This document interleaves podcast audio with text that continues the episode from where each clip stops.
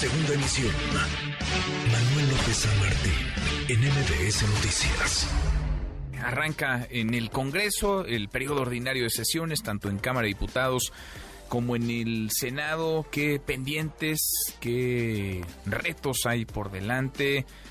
Las grillas, por supuesto, el jaloneo político, la efervescencia electoral está a la orden del día. Le agradezco estos minutos al coordinador del PRI en San Lázaro, el diputado Rubén Moreira. Gracias, eh, diputado. Buenas tardes. Muy buenas tardes. Muchas gracias por, por la llamada pues estoy a la orden. Al contrario, muchas gracias por platicar con, con nosotros. Antes de hablar de la grilla y de la política, por supuesto, y de la efervescencia electoral que ahí está, hablemos, si te parece, coordinador, de los pendientes, de los retos. ¿Cómo ves el inicio del periodo de sesiones? ¿En dónde están las prioridades del grupo parlamentario del PRI? La prioridad de nosotros está en tres rubros. ¿Cómo eh, decidimos en mejorar la seguridad en este país? La segunda es cómo mejoramos la economía de las y los mexicanos. Tenemos unos eh, indicadores aceptables, digamos, macroeconómicos, pero la inflación está cabalgando. Y la tercera, cómo mejoramos la salud.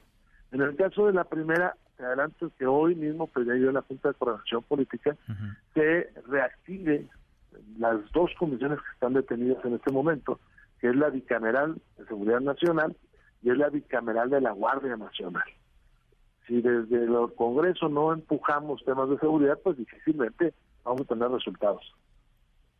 Ahora, sobre estos tres eh, rubros, lo que se antoja complicado es la construcción de acuerdos, ¿no? Porque a final de cuentas eh, parece que los ánimos están muy muy polarizados. Por un lado está Morena y sus aliados y por el otro está va por México, la alianza PAN PRI PRD, alianza eh, en el terreno político y electoral, sí, pero también legislativo. ¿Qué tan fácil o difícil ves la construcción de acuerdos para este periodo que inicia? Pues yo confío, yo confío en que podamos tener éxito en lo que nos dedicamos, en hacer política. Es un fracaso que no logremos acuerdos, sería un fracaso que nos fuéramos a la insaculación de los consejeros, porque pues es un fracaso de la política. Tenemos que tener ahí las mejores personas, las mejores mujeres, los mejores hombres. El PRI ya ha dicho, nosotros no estamos de acuerdo con las cuotas. este, queremos que estén los mejores. Y ahí aprovecho tu programa para convocar a los expertos en la materia, mujeres y hombres, para que en su momento se registren en la convocatoria de consejeros y podamos tener desde un principio muchas personas sobre las cuales recaiga la selección. No, no están por la insaculación. Hay cuatro asientos que van a quedar vacantes en el Consejo General de Línea a partir de abril de este, de este año. Se necesitan dos terceras partes para, eh, digamos, que haya un acuerdo político, para que sean eh, elegidos por las y los eh, diputados. ¿Ustedes están abiertos entonces, digamos, a negociar o en el mejor de los digamos, de los sentidos, el uso de esa palabra, negociar, a dialogar, acordar con el resto de los grupos parlamentarios, incluido Morena, a estos cuatro consejeros electorales, diputado? Usado en el mejor de los términos de la palabra. ¿Cómo se ponen de acuerdo 500 personas? Pues dialogando, ¿no? este, pero para eso requerimos que cuando salga la convocatoria, pues los grandes constitucionalistas de este país, los grandes politólogos, los grandes abogados, los sociólogos se registren. Y, la gente que está en el, proceso de carrera ahí en el INE se registre y poderlos medir y evaluar y que sean los mejores.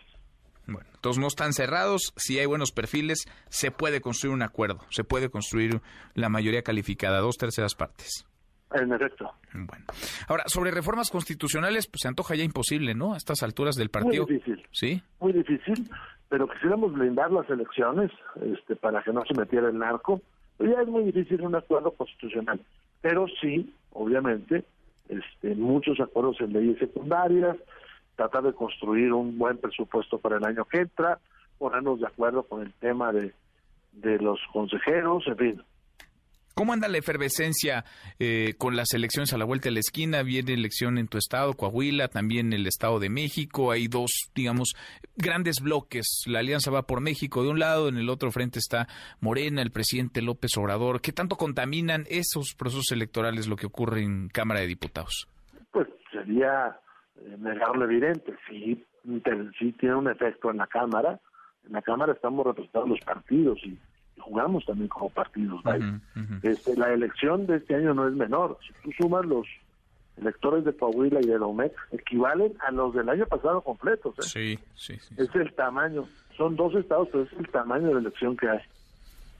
Pues sí, son elecciones importantes, la antesala además de la de la presidencial. Sobre eso, déjame preguntarte, tengo aquí un comunicado del PAN y PRI sobre lo que podría venir no solamente en el 23, sino en el 24. PAN y PRI refrendan compromiso conjunto de sus consejos nacionales rumbo a las elecciones de este año, Coahuila, Estado de México, y del 24 le tocaría al PRI, digamos, llevar mano en el proceso de elección, de selección de candidatos en Coahuila y Estado de México, y en el 24 al PAN para la jefatura de gobierno y la presidencia. Lo que no veo aquí es el nombre del PRD por ningún lado. Coordinador, ¿siguen juntos? Bueno, primero hacer una aclaración. Sí.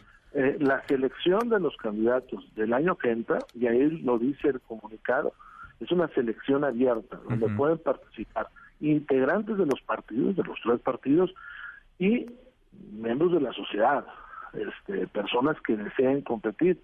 Y esta competencia será en igualdad de circunstancias y esta competencia además es transparente.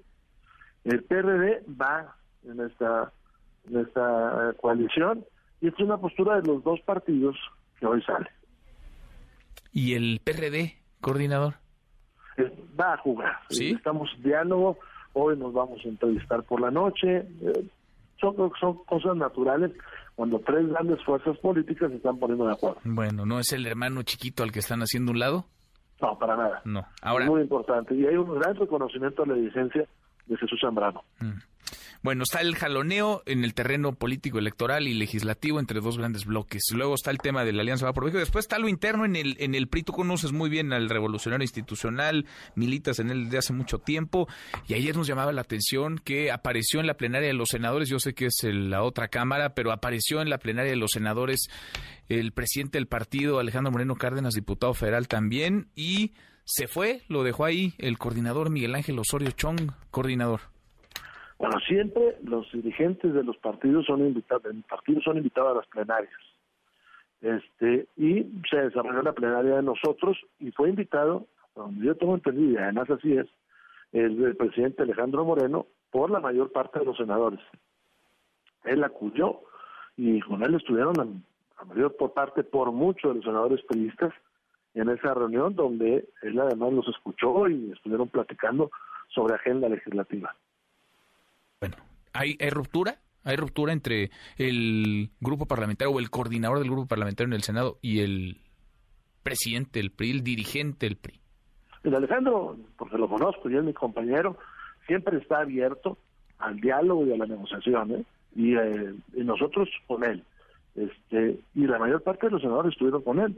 Eh, creo que y uno como coordinador, y te lo digo por la experiencia, pues tiene que escuchar la voz de sus compañeros y en el caso mío, pues yo escucho la de los nuestros y estamos con nuestro dirigente. Bueno, pues así, así andan las cosas y así el calor de este 2023, que se va a ir poniendo más intenso conforme se aproxime 2024. Coordinador, gracias, muchas gracias como siempre, gracias diputado. hombre, le agradezco y estamos a la orden. Gracias, muy buenas tardes, Rubén Moreira, coordinador del PRI en San Lázaro. Manuel López San Martín, en MBS Noticias.